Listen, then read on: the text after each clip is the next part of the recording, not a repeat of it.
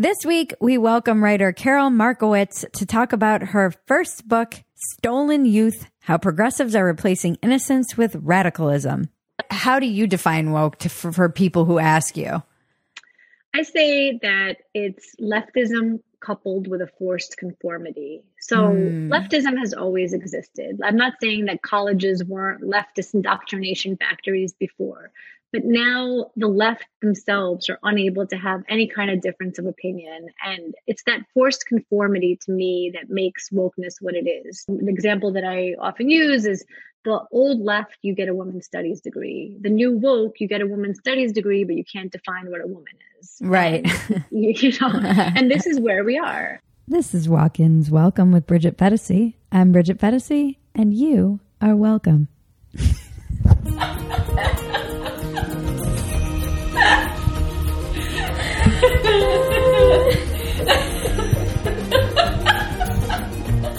You know the drill. Please subscribe, rate, comment, share, reach out, tell your friends, send smoke signals, whatever. We love your feedback and we want to hear from you. If you like our work and want to support us, the best way to do that is join Phetasy.com. You'll get access to behind the scenes content, outtakes, discounts on merch, and the ability to submit questions for some of our upcoming guests. Support your favorite scrappy little internet heroes at Phetasy.com. I'm with Karol Markowicz, everybody. Welcome to Walk Ins Welcome. Thank you for having me. It's so Welcome. good to be here. Welcome back. You're a repeat. I am. How is we're here to talk about well, we're we're going to talk about a lot of things. The fact that we're refugees. yes, I feel that. You know, You're in Florida. You're you're one of the New York to Florida, and I'm one of the the California to Texas. yes, I think those are the only two options. Yes. so. How do you, how are you liking think it? choice. Um, I love it. It's really, really amazing in so many ways that I had not even considered it would be amazing. What are the ways that it is surprising and amazing for you? I guess the normalcy has been so shocking. Like things just function when a stoplight is out. Like everybody just expects it's going to be fixed that day. Um, or when porn is discovered in the school library, people motivate to get rid of it immediately. And it's not just, you know, conservatives, Republicans, whatever. It's everybody. Everybody is kind of just sane and normal and thinking about what would make life better for everybody. Interesting. And did you when did how long have you been there now? Uh, about a year and a half, January of 2022. Okay. And I know you were very torn. Like people were, you're a diehard New Yorker, and was, y- I yeah. think you struggled uh, in many of the same ways I did. You have family in New York, Mhm. and Yep. So a lot of the things that were keeping you there, and people in your mentions were always like, "Just leave," and it's you know, it's not that easy. Right, right. Yeah. And what was the final straw that that broke the camel's back? there wasn't like one thing. It was a buildup of of things where every time something would happen, my husband and I would be like, "We got to get out of here." Um, I feel like this wasn't like the last straw, but this was something that happened in. I think we, we might have already made the decision to leave by this point, but in December of 2021, um, my son's my youngest son was in kin first grade, and he had a class presentation where we couldn't go to, into his classroom, and the kids were all masked, and the teacher was masked, and they did this presentation for the parents who were at home on Zoom, and it sounded like, and we just watched like you know half an hour of this where nobody understood one word they were saying, and we were just like, wow. We live in a really crazy place where nobody seems to be outraged about this other than us and we Mhm. need to go. And we Mhm. might have already made the decision to leave by then, but that was like a a real moment of this place is insane. It's not on a path to sanity. We don't see any light at the end of the tunnel. It's not just about COVID. It's about the fact that they all sat there and took it and didn't say a word and behaved like this was okay. And we could just couldn't let go of that. Yeah, I feel very similar. And then I, I mean, I didn't have kids in school, but then having a child definitely changed things for me in mm-hmm. ways that were surprising. Mostly that I was inadvertently dragged into the culture wars got caught in the crossfire of them, but it did it had a lot of real world implications, but suddenly having a kid, I was like, uh, I'm not yeah. going to be able to ignore this shit. no, I, I, hear that. You know, I, I, it's so interesting because I think a lot of people, it, it was interesting to me that during the pandemic, a lot of people who did not have children nevertheless fought for children's causes, which was amazing to me because I don't know that I would have been as active in it if I wasn't living through it. But I could just think of so many like Red Steez on Twitter, you know, single guy, um, other single men that I know, um, women who did not have children. I didn't have a kid, know. and I was outraged. Right, right, and and and so I just feel like there were people that that really saw what was happening and were like, "Wow, this is really going to affect kids poorly." And I I don't know that I could have. Not that I wouldn't have made the leap, I probably would have, but I, I don't know that I would have been as passionate about it as you guys were. And it was amazing to me to watch that. Um, but yeah, having kids really does alter your perspective on everything that's happening around you and things that you would have been, you know, quicker to accept. I think if we didn't have kids, we'd still be living in New York. Right. Yeah. I, I wonder about us. I actually think we would have moved earlier oh, because oh, because we had family there and that was mm. one of like how do you do that math you know it, it's it's things that are not you can't necessarily calculate those kinds of the value you get from grandma being in your kid's life on a regular basis. And I still get emotional thinking about it, like my aunt and uncle and not being able to be there for them when they're older and help them and go to the hospital if they need to go or whatever. But at the end of the day, it was just, I was, we were so, every little thing, I'm like, we don't have to live like this. We don't That's the like beauty this. of America. We don't have to be outraged right. every time Gavin Newsom opens his mouth. yeah. We can be like, I guess probably what Europeans feel like watching the election cycle in America distanced and kind of like, oh, that's interesting and sucks, but it's not affecting me. Good luck. yeah, good luck with that. Unless he runs um, for president. And then yeah, I will have I, to really activate. it's, it's even crazy to me that people talk about him as some kind of potential candidate because I have like a laundry list of things that I just don't understand how people don't know about Gavin Newsom. Like that okay yes he went to french laundry when he wanted restaurants to be closed and he never wore a mask. Like you you never saw him in a mask just like all the other politicians. Uh, but then he sent his daughter to private school while schools were closed in california. And then he said he was going to mandate the vaccine for all children and then it was discovered that his kid who was eligible for it had not gotten it and it was like months later. And just so many things about him. He's so scuzzy and he's so such a hypocrite. And i don't understand why he's considered even a possibility. His state's in shambles. Yeah that's and i would imagine too just all of the california refugees that have invaded every other state driven up the prices of homes. It's eh, i don't see how people could look around and and at their own neighborhoods and states and think that this guy did something right. Right I, I, think that that's a big point. And, you know, like the Ron DeSantis victory in November, where he wins by, you know, almost 20 points, a lot of that was because so many people moved to Florida because of his policies. It was like you heard it everywhere. Like I was in a supermarket on, um, on election day and the guy behind the counter and i don't live in a particularly red area was just like you know ron desantis like he we gotta we gotta really represent for him um, and I, I think that that was the case in just a lot of places where people know what they moved for. This isn't like previous migrations. People really get what they are escaping this time. Yeah, it was strange um, traveling around during the pandemic because we came to Texas. We have family in Arizona, came twice to Texas, and it just felt so much more open and free. And then we would go back to California and people would still be so fearful. And I would see kids in masks while their parents weren't, which would make like, I would just get enraged.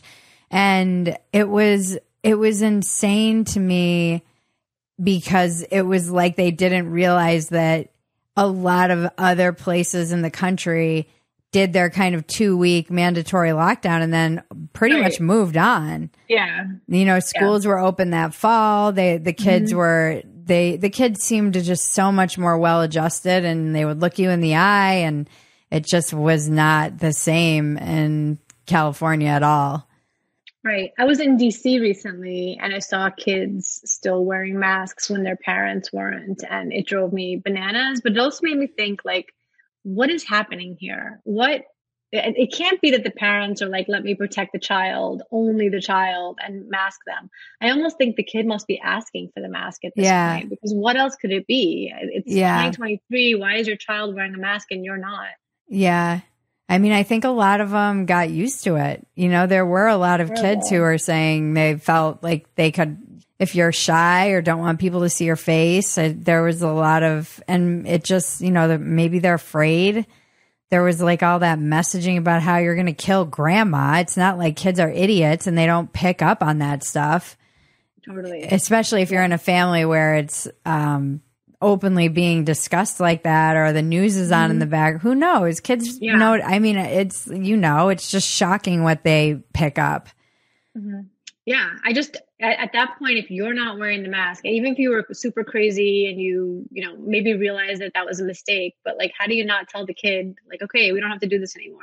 Yeah, that I think that goes to the point of your book that I want to talk to you about stolen youth and how how that's one of the upsetting most upsetting probably the most upsetting thing for me over the past 5 to 7 years has been this perception that the kids aren't, they're not allowing the kids to just be kids. Right. I was really able to be a kid when I was, I, I didn't know. I mean, when you, like the gender stuff, for example, mm-hmm. I didn't, I was so innocent and naive. And uh, again, I didn't have the internet growing up. So that changes things drastically. But I didn't know, I was not exposed to like, I don't think I even knew what anal sex was until I was well into my teens. right. Well, yeah. Apparently, that's what they have to be teaching now to elementary school. You know, with these books that they keep trying to hide in the library. I know, and then people will be like, "They're boycotting these. They're banning these books." I'm like, I don't. Yeah. I feel like there's a difference between banning and being discerning. You know, they're, right. They're, right. Being, no butt plugs.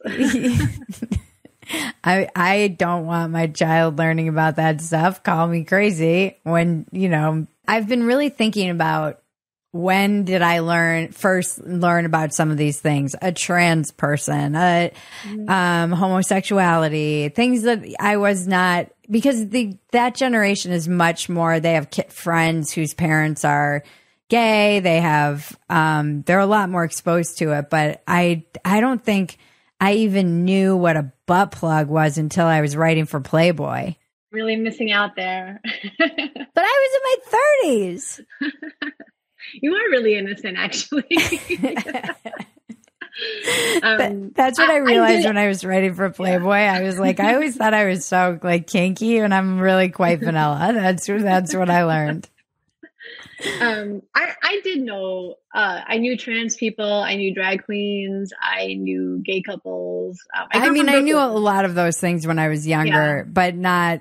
I, I was thinking about when I was first exposed or explained those things. It wasn't something like uh, my kindergarten teacher talked to me about. Right. It wasn't like this is what we do at home, Bridget. um, right, and that's the thing. It's like it was. I learned about all this kind of stuff into my in my teens. Um, it wasn't in kindergarten. It wasn't in third grade. Nobody sat us down and explained any of this. And the thing is that like it, it it's really the last few years has moved me um, from being quite defensive of let's say trans rights um, just look call them whatever they want to be called. I i always use the correct pronouns. I would never um, not but then it was like okay but now i want to be referred to in the plural. And it was like wait a minute i can't do that. I can't i can't be calling you a they. You're not a they. And then they made up a bunch of pronouns after that and and you're expected to follow those too. And it, it seemed like just crazy town where I felt like I was an ally. I felt like I was pro trans. And then suddenly it was like, no, you have to keep doing these insane things in order to prove yourself. And I was like, well, I'm out. Um, and I'm sure a lot of other people are too. That does seem to be the general feeling. We're recording this in the midst of Pride Month, which there's been a lot of backlash, but I'm seeing, you know, people want to say it's a conservative backlash, but I've been seeing plenty of backlash coming from the LGB. Even Sure. the LGB was trending on Twitter. You know, it's, it's, there Right. seems to be an uh, appropriate backlash to, Mm-hmm. like you said, what was once this more live and let live, tolerant, we're just like you and we just want to be have the same rights to something far more coercive that is all or nothing and people are like okay then it's nothing you know and it all keeps expanding. It all just keeps growing. You Yeah. know, I like have to having to explain to people what when they when they first see that LGBTQ plus you know IA like just uh, what is that? What is happening? Um, and and I don't think anybody can keep up with all of that. I don't think anybody on the left is keeping up with all of that. well i just wrote a piece for spectator about all of this and it's uh, it was maddening to try and synthesize because i live and breathe this stuff as you do. So if you're not So I was talking to my therapist about just the imposter syndrome coming up from interviewing some of these brilliant people like Douglas Murray and Andrew Sullivan and and asking for their thoughts on exactly this topic and sh- I was trying in tra- talking about my imposter syndrome I was trying to explain the piece and sh- it made me realize I need to write my piece for her. I can't write it for very online people. They already understand this. But she's like, "What's gender ideology?" I'm like, "That's a great question. Right, right. What is gender ideology?" I, I asked a friend if her if her child's sleepaway camp was putting kids in the bunk based on gender identity, and she was like, "What does that mean?" And I was like, "You know, it's the gender that they identify with." And she's like, "No, I, I don't understand. Can you like break it down for me?" And I, smart person, college educated, I mean, just had does not understand that they are putting, let's say, biological boys in bunks with girls at sleepaway camp, and that's a thing that is happening now. Um, because or it's so even worse, counselors. Right. Even worse and creepier, Right. counselors. right right we addressed that in the book the book has a, a bearded counselor sleeping in an all-girl bunk and the girl too afraid to say anything about it Oh, yeah. Yep. But go on. Sorry. I just get outraged Yeah. about this no stuff. that's it that's that's the whole story that i think that a lot of people a lot of normies don't know that this is happening and there's just so many conversations that i have that i feel like people walk away from me being like no way any of that is happening like that can't be real That's like men and women, biological men and women's prisons. When you Right. tell people about that and explain it, they're like, wait, what? They don't even know what's happening. right right And they, you can't even make this stuff up that people wouldn't possibly think that a predator or a criminal would use a loophole to benefit themselves. right. Well even forget about that. You know i i often say this but when i was a teenager if you had given me the power to change my pronouns from day to day i would have loved that. I would have used that. There's no way i wouldn't be tree today and Zur tomorrow. Like and make people call me whatever i want and get to keep it all secret from my parents. Like they don't even get to find out that i'm a lunatic. Like that it would just be amazing. And you get instant uh, victim points, which you know a lot of us simply don't have. Bridget, just being boring white biological women, um, we don't have those victimhood points, and and those are currency in today's world. So why wouldn't I be non-binary if I was in high school right now? I, I absolutely would be. Yeah, I always say that. And I was so uncomfortable as a girl when I was going through puberty. Just so uncomfortable in my body, the like weird sexual tension from creepy uncles and like the the the like suddenly just attention from boys and hormones and things blossoming. You're like, what is going on? I definitely blossoming. Yeah. I definitely would have been like, no, yeet the teats. I'm all for Right. yes, queen. I'm all for it. Like on Right, stop TikTok, the blossoming. stop the blossoming. I I definitely think I would have been on that. And we were joking about this on Dumpster Fire this past week. Actually, like the whole bill in California that I. It's amazing. It's even got as far as it has, where essentially it's child abuse if you don't affirm your kid's gender. I'm like, I definitely would have been like, if you don't take me to Disney World, I'm calling the cops. For, Wait, we still do that or no? and I'm telling you, and I'm telling them that you won't call me them. Right. And we yeah. were joking. I'm like, yeah, I would have just called their bluff and been like, a lot of power. A lot yeah, a lot of power. And and it's going to be misused. I mean, you can just see it, right? It's it's not just you and I who have realized how much possibility there is here. Um, I, I'm sure that teenagers are picking up on this, and and and it really does coincide with this moment where we are so into rewarding victimhood, and this is an easy way to get it. This is yeah. an easy way to become one and become a star. Yeah, I know. And it's it's really interesting. I had a friend talking about how they were try- on a dating site and they have teenagers and one of their teens has kind of eh, been sucked into this. And then there was someone else that they were talking to on the dating site. And then that person was like, Oh, I have a teen too that's like going right. through this. And now it's this whole, and they're not necessarily for it, but they can tell this other person is. And, and now it's become this whole, I was like, how did these parents just not see that this is a trend? And they said, well, because this is also a trend among parents to be a, a parent of one of these kids. And I was like, ah, oh, God, it's so, it's so dark. Walk-ins Welcome is brought to you by Progressive Insurance. Most of you listening right now are probably multitasking. Yep, while you're listening to me talk, you're probably also driving, cleaning, exercising, or maybe even grocery shopping. But if you're not in some kind of moving vehicle, there's something else you can be doing right now getting an auto quote from Progressive Insurance. It's easy and you could save money by doing it right from your phone. Drivers who save by switching to Progressive save nearly $700 on average, and auto customers qualify for an average of seven discounts. Discounts for having multiple vehicles on your policy, being a homeowner, and more. So just like your favorite podcast, Progressive will be with you 24 7, 365 days a year, so you're protected no matter what. Multitask right now. Quote your car insurance at progressive.com to join the over 29 million drivers who trust Progressive. Progressive Casualty Insurance Company and affiliates. National average 12 month savings of $698 by new customers surveyed who saved with Progressive between June 2021 and May 2022. Potential savings will vary. Discounts not available in all states and situations. I know a left wing older man who has three trans grandchildren. Three. Like, I'm sorry, do the math on that. Like, there's no way that that's real. There's no way that that actually could, could occur in nature. So what is happening here? It's so crazy. And it is, it is so, ups- and again, if it wasn't something that people were like, all right, we'll humor them until they grow out of it.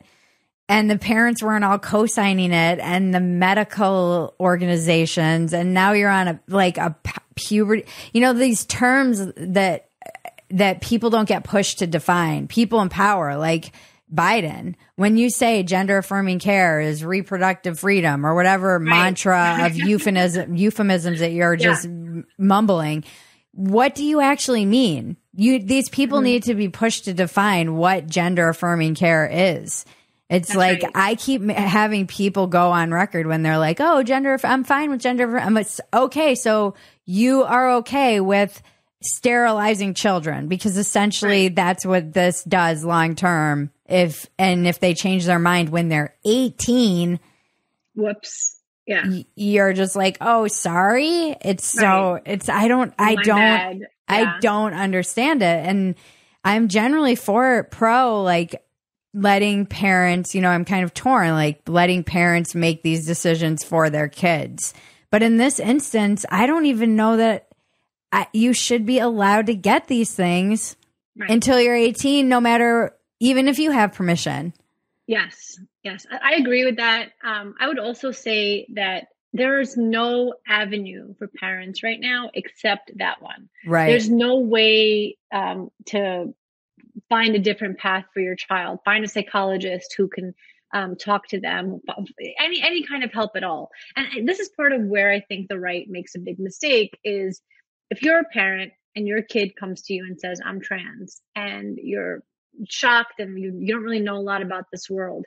The, the two options right now are the right, which are like, it doesn't exist, fine, you know, that that's a perspective, but um, you know, sort of anti, right? They're right. they're they they they come off as not liking your child. Um, well, they co- they the come off as transphobic, right? But but I don't think they are. I just think that that's the impression given by like the media, etc. I I think that that's what ends up happening. Mm-hmm. And on the left, you have this like, we'll welcome your child, we love your child, and I think that the right needs to present some other options for parents in this kind of crisis because there is no real good option. There is no medical path that they can take. There's no doctor they can talk to who will be allowed to say to them, like, look, this is a phase, like just wait this out. Um, and that's scary that there's no that there's no alternative. Um, and I, I, I, do think that the right should be presenting an alternative for the parents who are not rah rah. My kid is trans. This is so amazing. I get all the cool points. I think that they should be able to have some sort of dialogue with these people and say, look, here here are the steps you can take to help your child. Yeah. And I do think that making it so medical providers don't lose their license right. or psychologists aren't living in this fear of losing their license if the if the only path is just a- affirming yeah. all of this will make it easier for people to actually analyze this and and try and weed out who's maybe in a phase who's maybe gay which is a lot of them. Yeah, big one. Yeah. And right. who's truly gender dysphoric because it's not like that yes. doesn't exist. It just doesn't exist in numbers. these numbers. Right. Yeah. yeah, it's just so it's so it's such a weird thing. I was watching Rogan doing some stand up and he has like a really hilarious and also kind of terrifying joke where he was like isn't it we he's like this isn't even a joke we just live in weird times where like a certain percentage of you might lose your job if you say men can't get pregnant and it's like you it gets the biggest laugh because it's like right. relief but it's also like yes. this is fucking crazy right right we also time. live in the stupidest mm-hmm. times and somehow it's yeah. been it does feel like the inmates are running the asylum so in your book, I know you guys cover a lot of the different aspects of how, like, I guess little indoctrinated soldiers are being created. But right. what can parents do?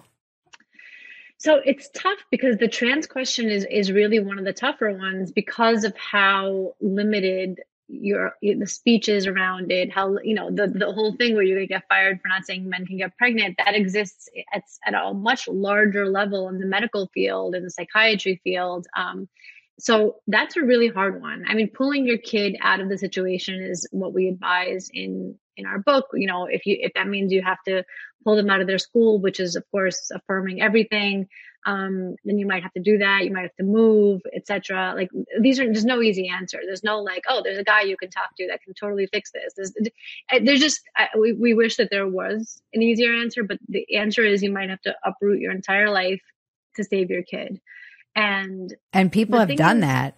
Oh yeah, yeah. I mean they've done that. I think about look, we we've done it on a on a smaller scale, right? Yeah. We we uprooted our lives for our children. Again, you know, when I say this on Twitter, people like really come for me. But before the pandemic, our plan B of where we were going to live, if in case anything went wrong in New York, was LA.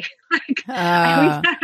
you know, we never even considered that both places would fall apart like the way that they have. Yeah. Um, so I, I think you make your decisions what's best for your family. And we we talk about that in the book a lot in a lot of different ways not just on the trans issue uh, but a win is a family who is free? So if free means you move to another state and that's that might be what you have to do. It might mean you just move to another community. It might mean that you switch schools. It might mean that you um, you know get out of the friend group that, that your kid is in. Um, it could mean any number of things but you're the freedom for a family to be who they really are is at the crux of our book. And we open Stolen Youth with a history chapter of totalitarian societies and how this has happened before this cultural revolution where you can't say what the truth is and your neighbors all inform on you and hold you accountable and um, bad things happen to people who are not in the in group or not part of the party in charge. All of this has happened before. I just think that it's happening in America really for the first time. And to see it as a broader cultural revolution is what we present in the book that it's not just look you can't say men can get pregnant. You can't say lots of things. You can't say i'm not racist. That's the wrong language. You have to say i'm anti-racist. There's so many things that you're not allowed to say and you must present in a really specific way is very to me being born in the soviet union reminds me of the stories of my childhood my grandmother saying that you know they her her father had been killed by stalin but when stalin died her and her sister made a scrapbook of Stalin's glorious life because that's wow. how you survived. And then when Khrushchev took power and was like, Stalin was actually really bad, they had to immediately destroy that scrapbook and pretend that they never thought those things. And you always had to be a step ahead of what the right opinion was and to be parroting it in this specifically correct way. And that's what we have in America today. Yeah, it's interesting. I've been noticing being on YouTube, we always have to the the kids these days all have this double speak that they use to get around the tech censors. And it's so crazy. Yeah. You know, everybody just mm-hmm. takes it for granted and we've even started doing it because on YouTube or on Dumpster Fire these stories, I'm like, I am gonna effing kill myself, you know, and you can't even say that. The kids all say unalive, which is yeah this is crazy. This is, you know, Orwellian kind of double speak or these codes that they use like in China when you're talking mm-hmm. about Tiananmen Square or something. It's right. just, it just feels very unsettling to have this happening, but at these, these levels of power that are wielded like algorithms that are invisible that you can't see that decide who gets elevated and who gets kind of demoted or silenced. And then you have it in cahoots with the whole entire government apparatus. And um, you've got somebody from the White House talking about gender affirming care. It's just crazy to me. I'm not. I, I can see why people would just bury their head in the sand and not want to even fight it. And Easily. who has yeah. them? Moving is not cheap. It's not. That was the other thing that oh. bothered me when people were like, "Oh, just move." I'm like, right. That's a rich people solution, largely. Yes. Yes. That is right. not something that it cost me a lot. It put me back. It was not easy. It wasn't like I had people packing my home. We had to do that. It was, it, we had it was not some like we're still dealing with the effects of it. It wasn't something that was like, oh, I just do my thing while everyone right. packs yeah. up for me. right. I, I, think that people are naive about the cost of it. Um, both financial and you know the emotional cost of it. We had a picture for our lives. I we thought we were going to live in new york for the rest of our lives. We set up our life in such a way that that was going to be the future and then suddenly that wasn't the future and suddenly i wasn't going to be living two minutes from my brother who i'm super close with and i wasn't going to be you know next to my mom and my in-laws and my you know brother and sister-in-law. And it's really hard to let go of a dream. It's mm-hmm. hard to let go of a fantasy of what your life was going to be like, which you were sure of, confident. You would have, mm-hmm. you know, bet a bazillion dollars that you were going to be live and die a New Yorker, and suddenly you couldn't do that anymore. Um, so yeah, it's not easy, and it's a solution that you really have to come to very seriously and see how much you can do to change your life in the situation that you're in um, but for a lot of people, like again, if you're you're living in a really blue area and your teenage daughter comes to you and says, I'm trans because she's a tomboy and always enjoyed playing sports and thinks that that means that she's a boy, you're going to have to make some changes. And yeah. It, it, it, and it's going to cost a lot in a lot of different ways. Yeah, I, I think of that Abigail Shrier piece that she wrote for City Journal when the state comes for your kid, and it was about that one father who had, he went to the hospital and his kid was kind of on the spectrum, and then he basically just like got his kid out of the hospital and moved, you know, like got right. him out of the state immediately, just moved as soon as they could. Yeah. And, Did you hear that story? Um, I feel like you might know this, but when Angela Lansbury died, there was a story about yes. how her teenage daughter started hanging out with a guy when she was in high school and then started stealing money for this guy. Yeah, it gives and me Angela, chills. And Angela Lansbury was like, I got to get her out of here. And they moved to Britain. She literally just moved- Ireland. packs up her family. Oh, Ireland. Yeah. Okay, yes. Packs up her family, moves to Ireland, and the punchline. it was Charlie Manson. Yeah. like she did the right thing, you know. She Just, did. You don't know in the moment. You you might think like, "Wow, I'm crazy. What am I doing?" Um, but she did the right thing. Obviously, we all know that in retrospect now. Um, But that's But- mama's instinct. oh yeah, That was my instinct with with our family. And I was already before the pandemic, before even 2019, I was like Mm-hmm. LA's getting a little apocalyptic. There was just like a pre pre Mageddon, I call it vibe. Mm. It's just like there the homelessness was getting worse and worse and conditions just seemed to be kind of deteriorating. The city used to be so pretty. It wasn't pretty anymore. My friend came and visited and she's been all over the world and she was like, "Oh, it smells like Brazil." I was like, "Okay." Do you mean that as a compliment? she, as we were walking by, like she's like, "This reminds me of like when I was in Brazil and by the you know the slums or whatever." It just, I sh- I don't think she meant it as a compliment. It was like a homeless Right, person right. urinating on this, Yeah. Mm-hmm. you know, in Venice. I I just there were so many signs, and then during the lockdowns and the pandemic, we I remember I was walking with my husband because that was all we were allowed to do, and we were going for a walk, and it, it was like when there was a curfew in LA that even though we were already under curfew, it was like a double curfew.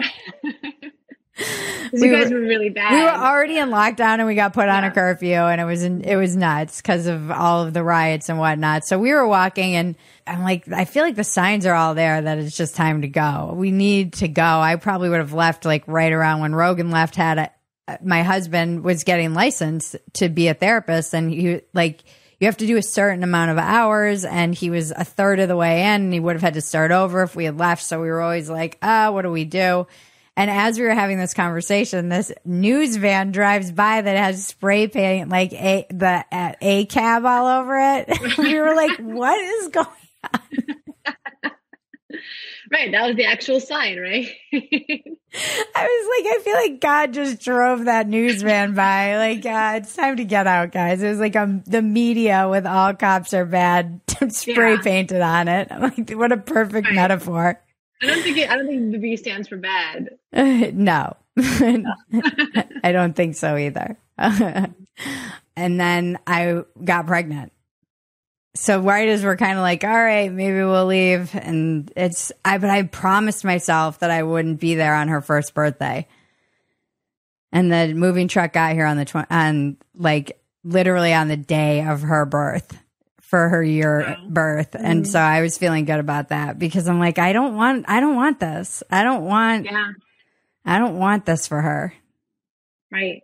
And I watched so many people flee. Yeah. I mean, it wasn't even, it became so much more than should we, shouldn't we, we want to. It became like imperative that I rescue my child from what I saw was just, what if we go on lockdown? I don't even want to have to worry about that. hmm And I don't Yeah. want to have to be dealing with a teenage daughter who's like, I'm going to tell, you know, this call child protective Take me to services because you're not, you're not affirming my, my gender. Right. Yeah. It's a big step, but you did it. You did it. Yeah, we'll see. I mean, it's just, I feel bad for the kids. They seem like, you know, they do these like shooting drill. They have such a different upbringing than Those we are did. so pointless. Those shooting drills pre-COVID, that's the kind of stuff I used to write about. Like, why are we doing shooting drills in schools? Why? It does nothing. And in fact, the shooter is very likely taking part in your shooter drill only to come back and know exactly where you guys are going to be hiding. Um, and why So- are they all hiding in like a closet? This feels Right, like, like, sitting ducks. Shouldn't they be like scurry?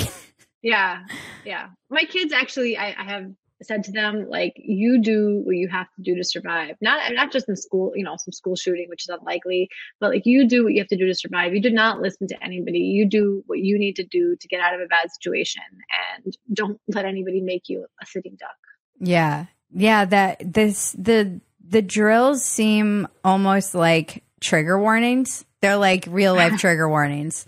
Right. They they're largely useless and they Mhm. actually it inspire more anxiety than they than Right, anything. Exactly. Yeah. Well, so when I when I used to write about them, and you know, I've written about them, I think more than once. Um, I, the comments I would get on Twitter would be like, "Well, we hid under the desk when we had nuclear war drills during the Cold War." I'm like, "You thought hiding under your desk was going to help you in a nuclear war? Like, what are you doing? So you did something dumb. You want your kids to do something dumb? Like, is that the, the equation that you're making for me?" Um, but people really are like, no, you have to do something. And to do something is really what has cost us over the last three years. We did something. We did something really stupid and bad and harmful.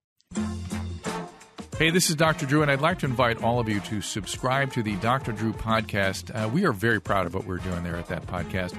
I am interviewing some of the most interesting well, people you could ever want to talk to. Just whatever I find fascinating, whether it's a smart person or an expert in a field that I'm interested in, or maybe I'm not even interested in. I'm only interested because I've heard them speak and become intrigued. I think you'll be intrigued as well. We get deep into topics that are quite important to the current age. Things like cognitive dissonance, cognitive distortions. How does our mind work? We, we talk about everything at the Dr. Drew podcast that is of real relevance. We get all the way into deep physics and all sorts of stuff. But trust me, it's all very accessible. It's very interesting. Headaches. If you're even interested in learning about headaches, we get there. We go to the interesting topics of the day. Please join us at the Dr. Drew podcast. What do you think in writing this book was the most surprising thing that you learned?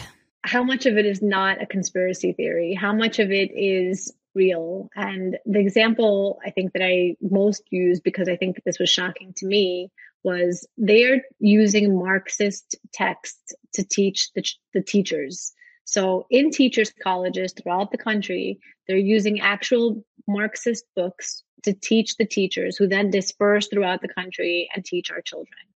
I think pre pandemic, pre this book, I would have said, no way. Come on. That's crazy. Why would they do that? That's insane. We live in America. That's just what a, what a crazy thing to say. And then you look into it and it's actually happening. And I think there's so many things like that. Like, wow, this is actually happening. You can't get into medical school unless you write an essay on diversity and inclusion and how you're going to use that in your practice. And so they're creating a situation where you're only allowed to think one way. You're only allowed to talk one way. And, you know, there, there are going to be doctors who are brave enough to not do that, to not parrot every single line that they're made to parrot. But the great majority are not going to do that. The great majority are going to fall in line, say what they have to say, and do what they have to do.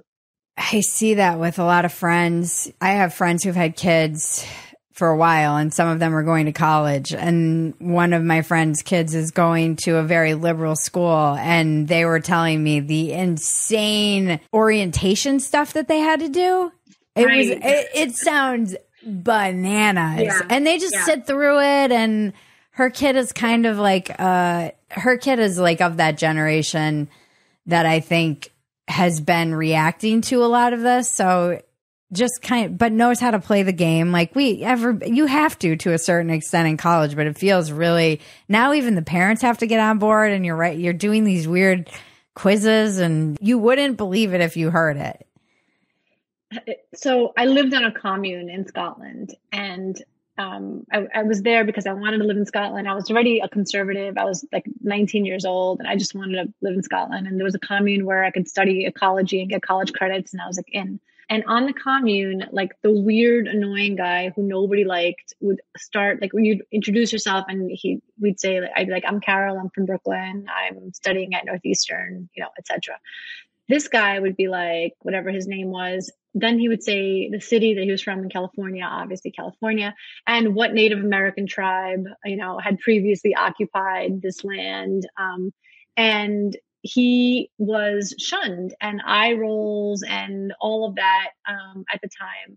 And now that's standard practice. Like on my commune in the 90s they thought this guy was a doofus. The far left people who lived on the commune thought he was crazy. And now it's like a thing that everybody's doing like, Yeah. this was the tribe that used to live, you know. oh yeah So I was mm-hmm. working on a farm in Oregon, and this was really when I first became, because I've been thinking about this, just how I first became aware of a lot of what we would just loosely call gender ideology for really lack of a better term.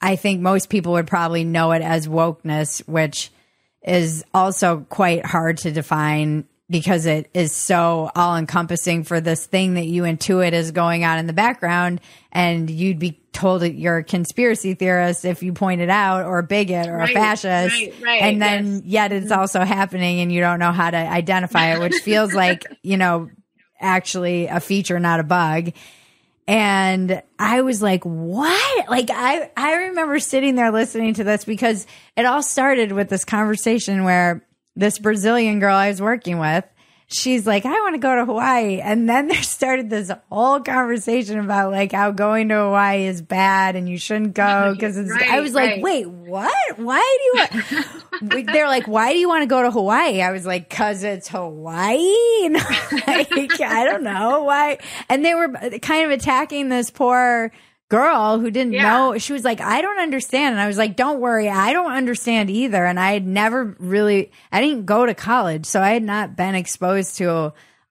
all of this in its entirety. And college That's- wasn't like this yet. You know, in the '90s, it really wasn't. this like was in yet. tw 20, probably 12.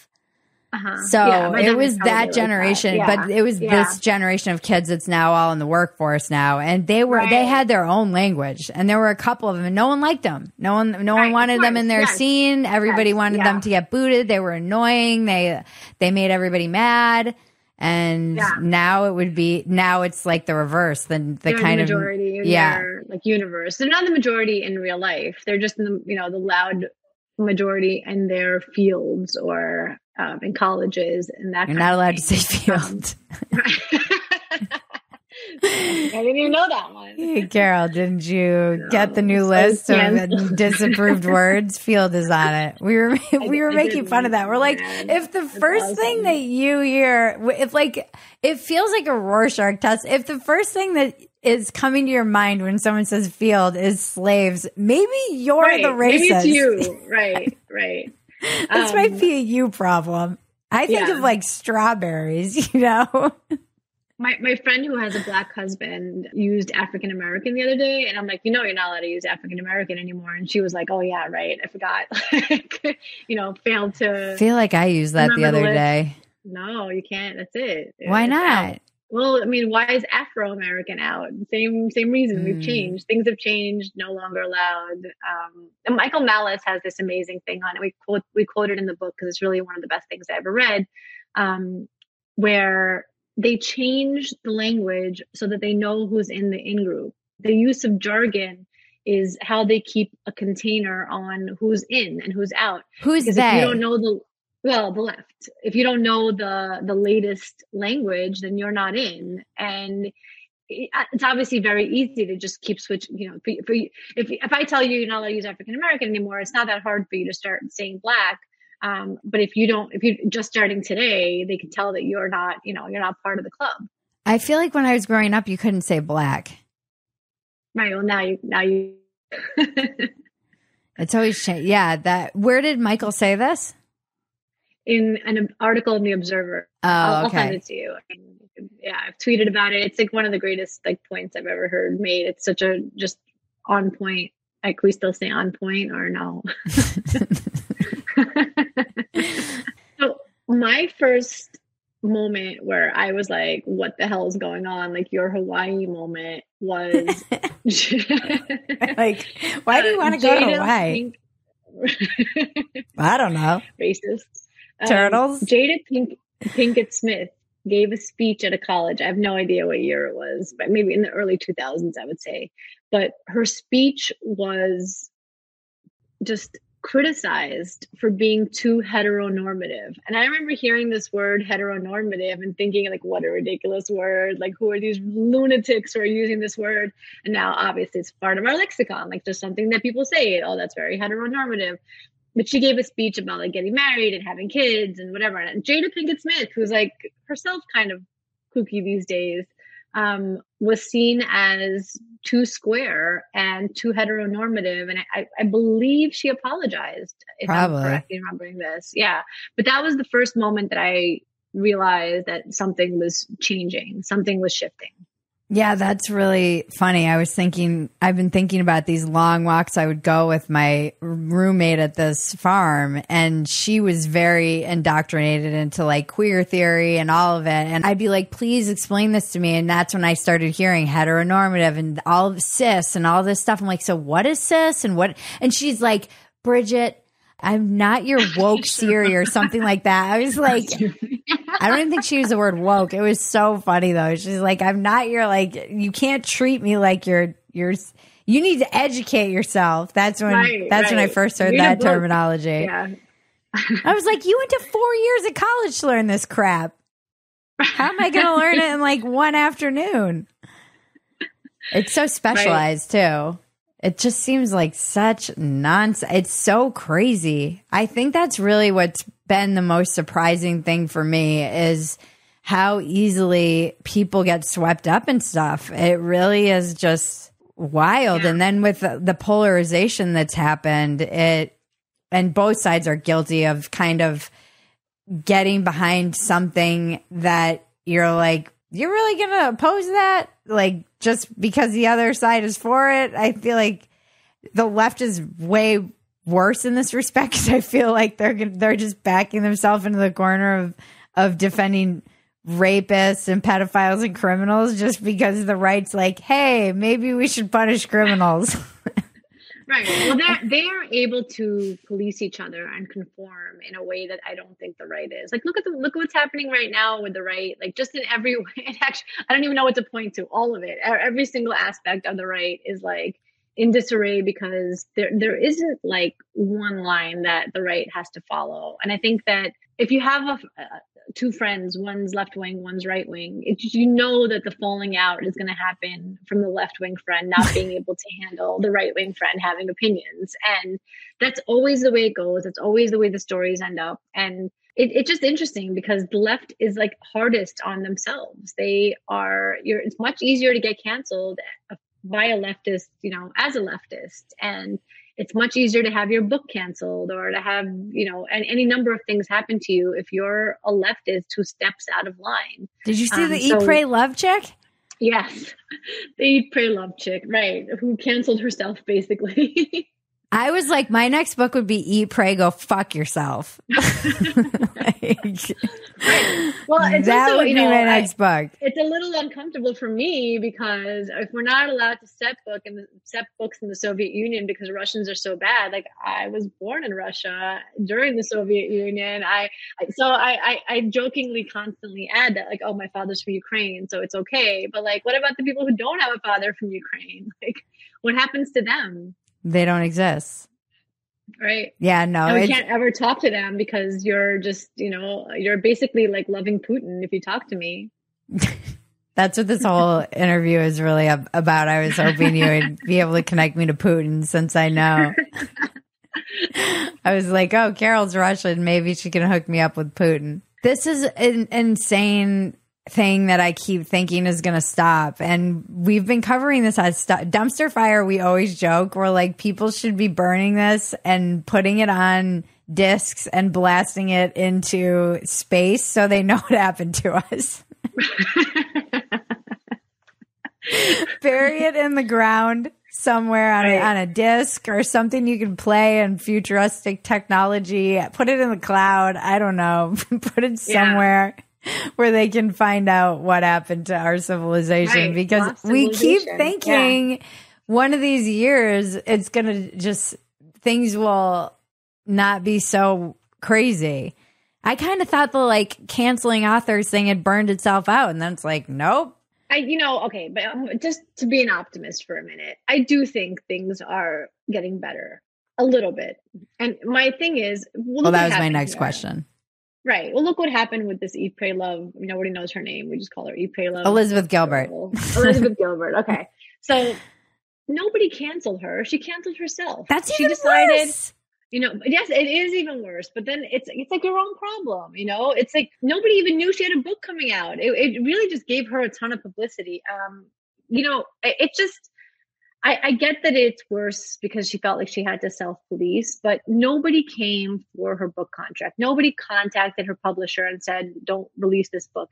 And I think if she had released that book, it probably would have sold well because she's, you know, she is who she is, even though that book was awful. Her Eat, Pray, Love horrible. Awful awfulness I could not get book. through it. Horrible. I couldn't finish like, it. oh my life is so sad. I'm like traveling around. It's I got paid lots of money by a magazine to go do this Uh-huh. by a publisher. I was like, Right. I was traveling when I read that book and I couldn't get through it. I was sick in New Zealand. I'm like, I can't read this. so bad. Um but i'm sure her new book would have sold a lot. I don't know. I might have bought a soviet set story. Why not? Like i'm interested in that. And i it's just the idea that you know she decided that her book couldn't come out because a war is going on there it just makes no sense to me so when you're writing a book you have to make sure that that country is not going to do anything bad until the time that your book gets published because that's a tough ask um, and it's not like that most countries in the world haven't done something horrible. And I, and again, I'm not. Please let it be known that I am in no way defending Putin or Russia in this situation, because I feel like that might need to be said. Um, I just don't think that you should hold people accountable from 50 to 80 years ago who are going to be the main characters in her book. I think it was actually like over a hundred years ago, wasn't it? Maybe Um, no, it was set like in the nineteen early nineteen hundreds, wasn't Oh, it? Oh, I thought it was like 50s. I thought it oh, was maybe I'm like- wrong. No, it, yeah, it, it had to be after the revolution, so it was like it, 1920 on or something. I think was the, but I, but I understood it to be in the 1950s, post World War II, um, which is I could be wrong, but that's what I thought was the the setting. Okay, maybe I. I, I the mean, Soviet years. In any you've a written a book. This is why I think it's worse though. You've written a book. And it's a book that is basically like a, a book report. So it's research, but and you're collecting things. You're not making up characters and plots and all the shit that she had to make up and do research and write a whole novel and then self censor it because some t- people came at you with Ukrainian commenters flags in their like, yeah bios. Right, right. But yeah, that, Maybe that it was but just the- a but way for her to get is- some attention. Right, because the truth is that book can come, come out anytime, right? In a year and two years. My book is like for right now. This is what's happening now. And in fact, we have a COVID chapter in the book, which we were like, oh, is this should we should we include this because it's it's like backward looking. But her book, you should get released that in five years, and it'll still be relevant because it's happening fifty whatever years ago. Um, so I don't know. I, I, in general, I think people are getting tired of the woke insanity, and I think that th- because they're such a minority, uh, and that's really the other thing that I like. The only hopeful message that I normally have for people, because I'm such a bummer otherwise, is that um, it's only like nine percent of the country calls themselves very liberal, and I'm sure that number is even smaller for real woke nonsense. Um, the people who don't think it's fair to have, you know. Um, rigorous classes or algebra in eighth grade or the people who um, think that we need to separate by race the classes or any kind of crazy things that that are believed by some of these people i believe are a really small segment of the population so The immigrants are going to save this country. i mean we're trying you know we are trying but um it's it's tough it's tough Yeah. because like look what ends up happening to them asians have become white supremacists Like, Everyone's white you know, well yes but you know it's like a little tougher when you're asian Yeah, I know. Anyone. I mean, Muslims are white supremacists Right. now. Right, obviously, Hispanics, you know, since They were white supremacists. since 2020, have Yeah. been white supremacists. Um, I don't know. One of the jokes that like we have in our family is that um, we're just glad that Jews are white now. Like we'll take it. We're white supremacists. you know, just like we're white. It's nice. It's nice to be here. Thank you for letting us in. You know. I get sometimes I get bleak. We were doing a writer's room last week for Dumpster Fire. We do like a you're welcome to sit in if you really want to throw down some jokes with us. Yeah. Anyone is welcome. But at the end of the writer's room, a friend said, I know that this show is true to its brand because by the time we get to the end, I want to take my life.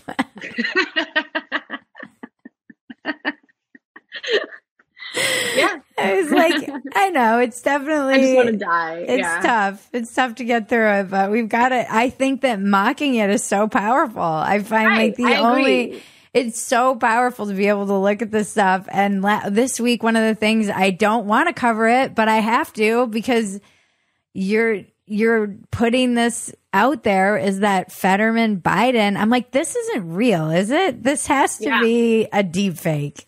Like Fetterman introducing Biden. I'm like, this Yeah. this can't be real. And it is real, and we're supposed to just eat that and take our medicine and be like, Right. oh, this is fine. Like we're all that freaking dog in the burning house meme. Right. I the thing that my is this real moment from this week was I don't know if you've seen the updated um, pride flag. No, Uh, send it to me. Uh, allegedly, I mean the thing is, I, I even though What's I, real? have, I have traced it on Twitter and it seems real. The guy who has desi- designed the most recent pride flag with all the different colors and circle and whatever has added a infinity symbol for autism to it and so it's and, and, and it's quite large and so i the only thing i don't like apparently it's the same guy same designer so this feels like a know, 4chan troll. Mm, I don't know. It looks like it, it looks real. It looks like it's it's the same guy. So, and, and if that's the guy that we all turn to for our latest iteration of the flag, then obviously we have to now remove our old flag that is now racist and put up the new one. And you know that that's the way it goes. Yeah, I don't, I never know when those things go around because, like, I would say a large percentage of the time they're 4chan trolls that conservatives Yeah. fall for every time. I'm like, if something. But then the, the flag is what it is. It's like Right. you know, so that seems like it'd be fake, and yet it isn't. Yeah, I really abide by my husband's rule of consuming media, which is assume everything is false. And if it's something that you want to believe is true, ask yourself why. And if it confirms your bias and it's like so on the nose, it's probably false. And if you don't want to believe it's true, ask yourself why. And that's kind of my general rule of. But that was me during the last few changes to the pride flag. I was like, like so I, I don't know anymore, Bridget. like I didn't believe that they added like black and brown colors and then the circle. I, I didn't believe any of that. And then uh, yeah, but forget about the trans part. Like obviously that was coming, but like the rest of it, like my God. Are we just Um, being trolled? Yeah. So unless that unless this is all a very elaborate 4chan chan hoax, which listen, if it is, I really commend them because they got that flag on like government buildings. Um I don't know. Have you heard from a lot of parents since you wrote this book? A lot. I hear from them all the time and I wish I had better answers for them because a lot of it is really tough and isn't there's no easy answer. Um, there's not like one solution. And, you know, they'll write to me and they'll say, um, I discovered these books in my child library. Like, what's my next step? And I'll walk them through it, how they should present it to the school board, and you know how they should try to find numbers. You know, and, and they'll say like, "Well, I've told people about it, and they don't care." Like I've or I've talked to other parents, and they don't want to get involved in this. And then it's like I go back to I, I you, you can only do so much where you are and it might have to be a change in your lifestyle. It might have to be a different school. It might have to be a different neighborhood. It might have to be any number of things. Um, but you can't continue banging your head against the wall. So well bethany and i my co-author bethany Mandel and i have prescriptions in the book and what you can do. Um, a lot of it is you know lack of a better term but to raise awareness I, I always find that kind of just a funny funny turn of phrase raising awareness but a lot of people don't know these stories. They don't know that this exists. They don't know that this is happening. Um, I find like the medical field one was to me, um, it's to me the, the scariest one because uh, my kids are out in the world. They go to you know public and private schools. Um, Bethany homeschools her six children, and she has built a wall around them um, to protect them from woke culture. And yet, that medical field gets right over her wall because she has to take her kids to the pediatrician. Like you can't not take them, right? Um, so you you know the woke life, the woke world, no matter how much we protect ourselves from it, is still there and still wants us. And I, I joke, you know, you might not be interested in woke, but the woke are interested in you. And I know that your co-author went viral, which was great for the book for not being able to like having a postpartum yeah. brain fart. Right. Um, what? How do you define woke to, for, for people who ask you? I say that it's leftism coupled with a forced conformity. So mm. leftism has always existed. I'm not saying that colleges weren't leftist indoctrination factories before, but now the left themselves are unable to have any kind of difference of opinion. And it's that forced conformity to me that makes wokeness what it is. So you, an example that I often use is the old left, you get a women's studies degree. The new woke, you get a women's studies degree, but you can't define what a woman is. Right. And, you know, and this is where we are. So yeah. um, there is a difference. And that difference is that they don't allow any kind of speech or anything. One of the um, other things is you mentioned earlier, like the term cis and whatever. I, my prediction is that the word transgender is very soon going to be anti-trans because what is a transgender female? It implies that this person is not just a female. So that word is going to end up being unacceptable I, in our lifetime for sure, probably far sooner. You know, I, I would say in the next few years, we're going to see this shift. Um, but you know i've heard bethany describe describe woke and define it so many times obviously. I you know if i had a she her she had a six week old at the time. I was mess crazy. when i was a six i know i know. And she did it anyway. She went on book tour. She's like such a hero. And i know like, kills me that that moment um went viral the way it did because you know, I know that she knows what woke is. Of she, course. I, have heard her talk about it. I've wrote, written a whole book with her about it. Um, and the thing is, we don't need to use woke. Really, it, it, it is just a leftist conformity. It just woke is an easy phrase to sum it all up. Six weeks. I mean, I was like, yeah. I can't believe she's even doing press. And anyone who's had a child knows. I went on. Right. I think I was on Rogan when I was like, uh, how postpartum was I? Maybe six months, and I was right. still like couldn't yeah. find words. Yeah. Halfway my, through the interview, my, I'm yeah. like, I can't find words. I don't even know what words I'm looking for or what they mean. Right. My my youngest is seven years old. I'm hoping to someday be normal again. yeah, I just was that. I mean, but I do think it was good for the book. Actually, no, it, it was. It was great. It was great. Nobody denies that. It just, yeah. you know, I'm sure it hurt her, and I didn't enjoy seeing her, you know, suffer like that. And it's, it sucks, you know. Yeah, no, it's like there's certain people that um, really get like people just have like a really strong reaction to her. Yeah. Like Bari Weiss is one too, where it's like, whoa, mm-hmm. this is like an outsized response to something that feels I don't know. It's just weird. Like certain people provoke very strong reactions in large numbers of people, and it's kind of terrifying. Mm-hmm. I'm glad I'm not one of them.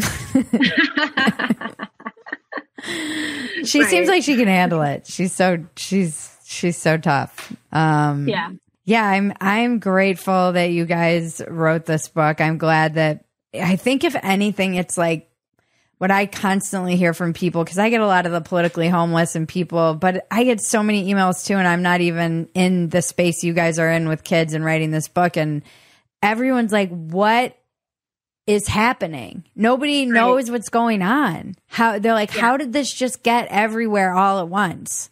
Like, yeah. is there something in the water? you know? No, it's a cultural revolution. That this is this is what has come to our shores. Mm. And if people understand it like that, I think that it becomes much more manageable. You understand that like this there's a, a message being aimed at you in china they call it the main melody we have a, our own main melody and once you see it you can't not see it again is there an underlying purpose or is there an end game? You know, when you say these teachers are taught this stuff and they mm-hmm. go to teach it, why do we? To push leftism. I mean, I, I think that that's just what it is. Um, I think that the Marxist books are not an accident. They are pushing socialism. They are pushing Marxism, um, and I think that they're doing it in a really deliberate fashion um, throughout society. It's not just about politics. That's the thing. Conservatives, people on the right, they they sort of just see it as like, oh, if we just get our guy elected president, like this is all going to be okay. Like, no, none of this is going to be okay unless we you know fight back on every part of culture. And you don't need to be a conservative to think that way. I think that the moderates and the, the, you know normal liberals should be fighting back too because this is crazy. What what they're asking for is crazy. The the conformity of it all should terrify people. You know, Soviet Union wasn't gulags for most of the time. It was just neighbors enforcing the right opinion on their neighbors. And I think you need to see it as if you want to be free, you have to fight this sort of thing. Yeah. I know this is kind of unfortunately the shores I've found myself washed up on. well, we like you here, Bridget. well, it's just, it's like there's a lot there. I've just, I'm always like, oh God, the right doesn't do themselves any favors as someone coming from the left because I'll be like, all right, I need to fight this on the left. And I have a friend who says the, the kind of defining ideology of America is but the right, which now that he said that, I can't unsee it. It's kind of true everywhere. And I feel like that's not helpful at this moment in time when we really should yeah. be saying but the left.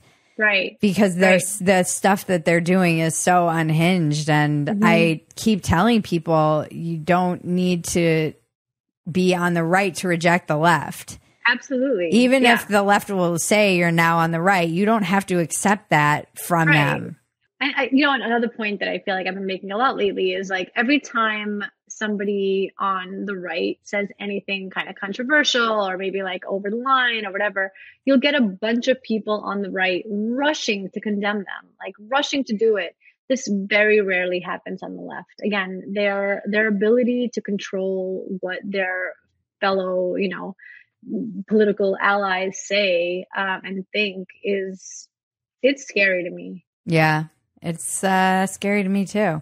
Well, this has been uplifting. See, I usually end on the whole nine percent of the country. No, know. we're going to end on my usual questions, which is positive. Okay. What's your mm-hmm. biggest defect of character? Oof.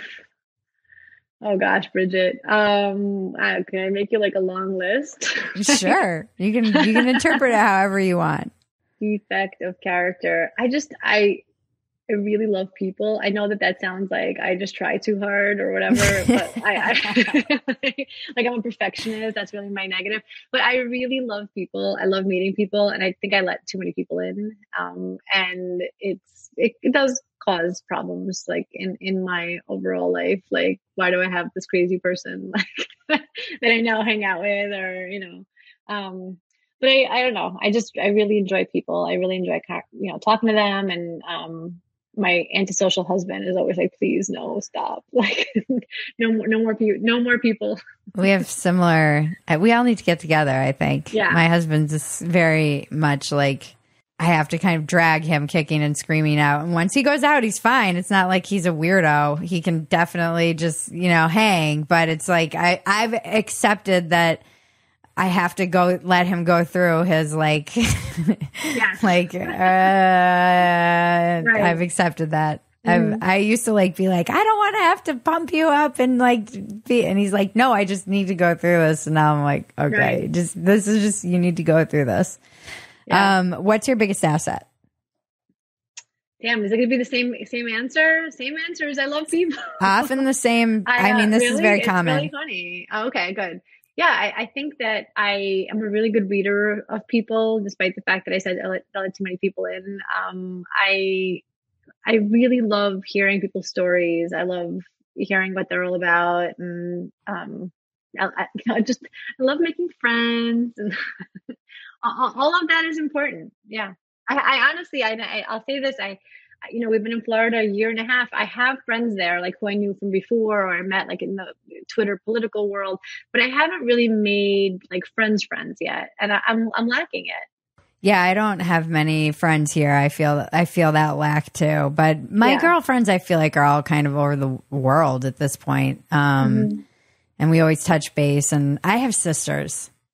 Right. I have a lot of sisters. My husband's like, you and your sisters always are on the. phone." I'm like, that's a sister thing. Right. Right. Yeah. so I don't. I've always felt like I haven't needed as many friends because I have three younger sisters and we're all very close and we're always like da da da da da. da. So that that's helpful. But I do feel it like in my real life and especially having being a mom and being kind of isolated out in the burbs, which is very strange for me.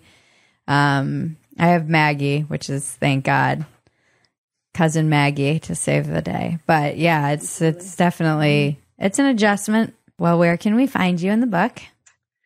Um, I'm at Twitter at Karol. Because you were the first person on Twitter, apparently. No, I, it was actually in the days, like in the early days. I wasn't that early, and Twitter used to answer emails. I know now that that's like that. now you just get the poop emoji or whatever. right. Um, but they Which used to, I to so them and I was like, hey, nobody's using this at Karol. Like they have the account, but nobody's tweeted in like two years. Like, can I have it? And they're like, yeah, here, take it. Oh, And there's a few of us who did it at the time, um, but now they don't respond to emails. Now, now you're like, somebody's impersonating me and asking my followers for money. And they're like, Good luck. yeah. Yeah. yeah. And Um, what is your um where can we find the book? Stolen Youth. Stolen Youth is available anywhere that you buy books Amazon, Barnes and Noble, the Daily Wire website, because Daily Wire is a publisher. oh, Um, nice. Yeah, so anywhere that you, anywhere fine books are sold. Well, I'm glad it's doing well and um I love catching up with you. I want to catch up with you in person Thank and hug you. you Yeah. and Totally. we should come to Florida and visit. Yeah, or I'll come to Texas. Either free state works for me. Yeah, except it's like a billion degrees here right now. So I tell people maybe in the fall. we do air conditioning really well in Florida. yeah, we do it well here too, actually, I have to say. Okay. But Yeah. it's still mo- mostly unmanageable for people even to walk outside. I love it. I'm I just such a weirdo. No, I don't care. I don't. I don't mind it. it's yeah. 96 degrees at night and I walk out, I'm like, ah. Yeah, that's I love too. it. I love the humidity. I'm weird like that though. It reminds me of actually being in like India and Sri Lanka and I loved I loved it when I was there the whole time. I like thrive in this kind of very extreme heat. Cold though? That. No. Yeah. I get violently angry. Same. Yeah. Well, thank you, my dear. All right. Well, thank you so much. It was really great being on with you. Good to see you. Stream the biggest blockbusters this summer with Popcorn Summer Movies on Pluto TV. Indulge in hilarious rom coms like The Backup Plan, or delve into award winning dramas like Forrest Gump and Minari, with thousands of other free movies. Pluto TV has something for everyone.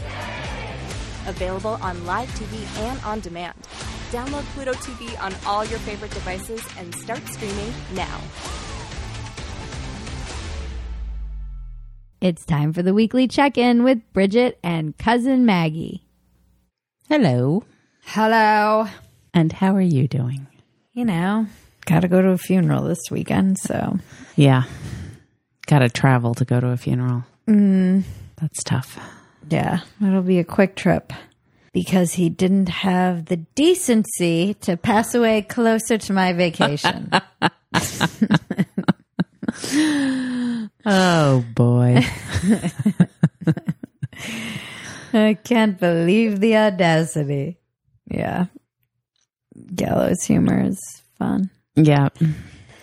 Oh, good. I'm just busy and wondering if, um, you know, content creation is a viable means of making a living anymore. This is the big conversation we've been having. Can we keep the lights on? Actually, a real question by Bridget and Maggie. yeah, I don't know. Just maybe it's just summer. Yeah. A lot of the time, I feel like in my life, I freak out this time of year, even when I was teaching yoga or working with kids with autism or anything. It just always feels like summer. I would freak out about, other than being in the restaurant industry in resort town when you're like rolling in cash Yeah. this would be traditionally when I'd I'd have to tell myself that everyone's on vacation. Things slow down Yeah. in the summer. Yeah. Things slow down and then and people just aren't online as much because they're actually out Right. a large majority of the country experiences winter and so they want to be outside and they're spending their money on vacations and concerts and Right. pretty soon they'll all be trapped inside with nothing but a political election coming Oh, up God. and no new content because of the strike Right. And they'll need to be distracted by That's when I'll snatch dumpster you. fire. That's when dumpster fire will rise. and people will discover Walk-ins Welcome for the very first time. And I mean, someone on factory settings, one of the comments today was like, I find myself listening to every single one of these and not just the topics that I'm interested in because you guys just, I'm always, I find the conversations fascinating. Oh. so I was like, oh, that's nice. We have fun too, though. The factory settings are just funny. Yeah, they are funny. Just listening to you guys and your dynamic. And they always do. They always make me think of like, what was my family like? What is my, like, what Yeah. was my blah, blah, blah, you know? Yeah, we want to make people think about their their life because it is crazy how in the the topic can be so simple. You're Uh-huh. like, oh, food. Right. How could we possibly talk about this? And then you just get in there and you're like, oh, this is like There's a lot to uncover Yeah. here. Yeah.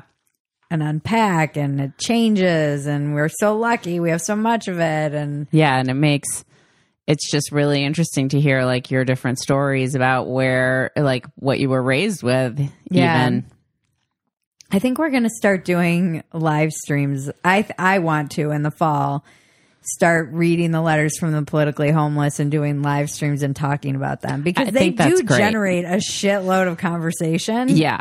and people get so mad at them. so mad. So mad. It's hilarious to me. People write like entire diatribes about why the person writing the letter is an idiot. Is a moron. and they're like, how dare this person be allowed to air their opinion publicly? These, somebody somebody DM'd me and they're like, I I don't think a majority of the people who write these letters should be allowed to vote. like, I think a lot of them don't, so you're in luck. But I love the letters and like I just love the different perspectives and people's Yeah. different feelings about things. No, I, I really I love the idea of doing a live stream around those uh, weekly, just reading them and maybe And getting let the guests on. and- commentators just roast roast the letter. right, right. Yeah. I think it's funny too when people get mad at me because I'll post it on social media and then they'll they'll act like I'm yours. the writer. I'm like, I'm not writing all these guys. I know it, it might seem like it. And it was funny. One of the guests we had on this week, kind of in the same vein of the guests we have this today, Karol, is Christopher Rufo, who's been like super effective. And I know the way they look at people like me. And I actually even called it out when I was talking to him. And as just kind of in a, I don't want to put words in his mouth, but I know that I'm not seen as exactly like a radical warrior. I'm kind of just like a wishy washy, you know, like the IDW has been roundly mocked for just being, uh, and I don't consider myself part of the IDW, but they've been mocked as being kind of useless. Well, I mean, to me, the point is to give people a place to have conversations and, you know, make people think a little bit about something they might not have thought about. And we're not trying to take a stance on anything other than making fun of it. Yeah, that's the very Gen X kind of. Yeah, we're not trying to convince anyone of anything. And that's Yeah. that's fine with me. I don't I don't want to have like some sort of agenda where we're trying to convince people of something other than to subscribe to Phetasy for our content. That's like The only thing. the we only want thing we do. want to convince them of. But And tell one person about walk-ins welcome. yeah, I mean, I'm I like the con I like the stuff we put out, and it causes conversation and hopefully makes people laugh. A lot of people are like, dumpster fires helped me get through some really unbearable times, so you know that means something to me. Don't worry, folks. There are more unbearable times coming. Way more. I like always joke. Sadly, what's bad, what's bad for America is good for dumpster fire. Mm-hmm. I just keep, and I was talking to Christopher about this because he was like, you know, people will say that they're anti woke and like anti DeSantis, and those two things are not compatible. You you can't be you're clearly not serious about one or the other. But I'm like, what about all the people who just can't hold their nose and vote for Trump, even if they see this kind of dangerous ideology that's undermining the fabric of our entire country? I don't blame them for not being able to just hold their nose and vote for somebody that they perceive has a very horrible character and is also not great for America and really is ultimately only very self serving. Right. You know? All the people who like went out and rallied for him on January 6th or so, or sitting in prisons, he's not getting them out. Yeah. and he might be sitting in prison too, the way things are going. So I, I, you know, he, he doesn't, he understands that. And I'm like, the right isn't exactly making it easy for people to go running into their arms. You hear this all the time from black Republicans and Latin American Republicans and the Hispanic people that I see who are conservatives. They're like, there's no outreach happening from the right wing. They Right. just like don't even try. And it's like what Karol was saying in this episode, where it's like, there's no, the right isn't offering parents of trans children any alternatives to being like, there's other paths you can take. There's only Right. one path. And then they're met on the right by just kind of like mockery and hate. Right. So what are they supposed to do? Yeah. Like you idiot. It's like, well, okay, I guess I'll stick with the people who are trying to trick me with their niceness. Right. Well, they just they're confused and Yeah. they're not being given any alternatives to this one message. Yeah. And It's interesting. I It's- think too you saying that like you've said it before a couple times just because you're not on the left doesn't mean you're automatically on the right. The left might say you are and the right might say you are, but you don't have to be. You can you can be very sure of what you are yourself. You don't need to let other people define what you are. and I am nothing. Just so we're clear. I am like Keyser Bridget Söze. embodies nothingness. I will disappear. Poof. no, I it's interesting because we are in this weird I don't know, everything feels weird. Mm-hmm. Everything just feels weird. Like mm-hmm. unsettled. I have an unsettled feeling. Mm. Like there's going to be a freaking 9/11 or something. Mm, Lord. I'm so glad we're not in LA anymore. No, I know we have been talking a lot about how glad we are that we're not in like a major city right now. Yeah. Get out of the cities. That's what they kept on saying. People are fleeing the cities. So, yeah, maybe it's just the heat or just how crazy everyone is or the, The fact that we're election. Yeah. I mean, Trump could very well be the nominee. Yeah. And be being indicted at the same time. And that's when dumpster fire will rise. dumpster fire will never rise, guys. Don't worry. It's just constantly being ignored, but that's okay. That's probably for the best. That's Phetasy's whole vibe, Uh-huh. really. You just stay invisible, fly under the radar, scraping by. Until we can't. Until I have to pivot into hmm. back into waiting tables. It's okay. It'll be good. It'll be good for me. Be back on my feet. Tune in next week for another riveting episode that will change your life, help you get out of your own way, and solve all the world's problems. I want to thank our composer Jared Elias, my co-producer and cousin Maggie, and all of you out there listening. This has been Walk-ins Welcome with Bridget Phetasy. I'm Bridget Phetasy, and you're welcome.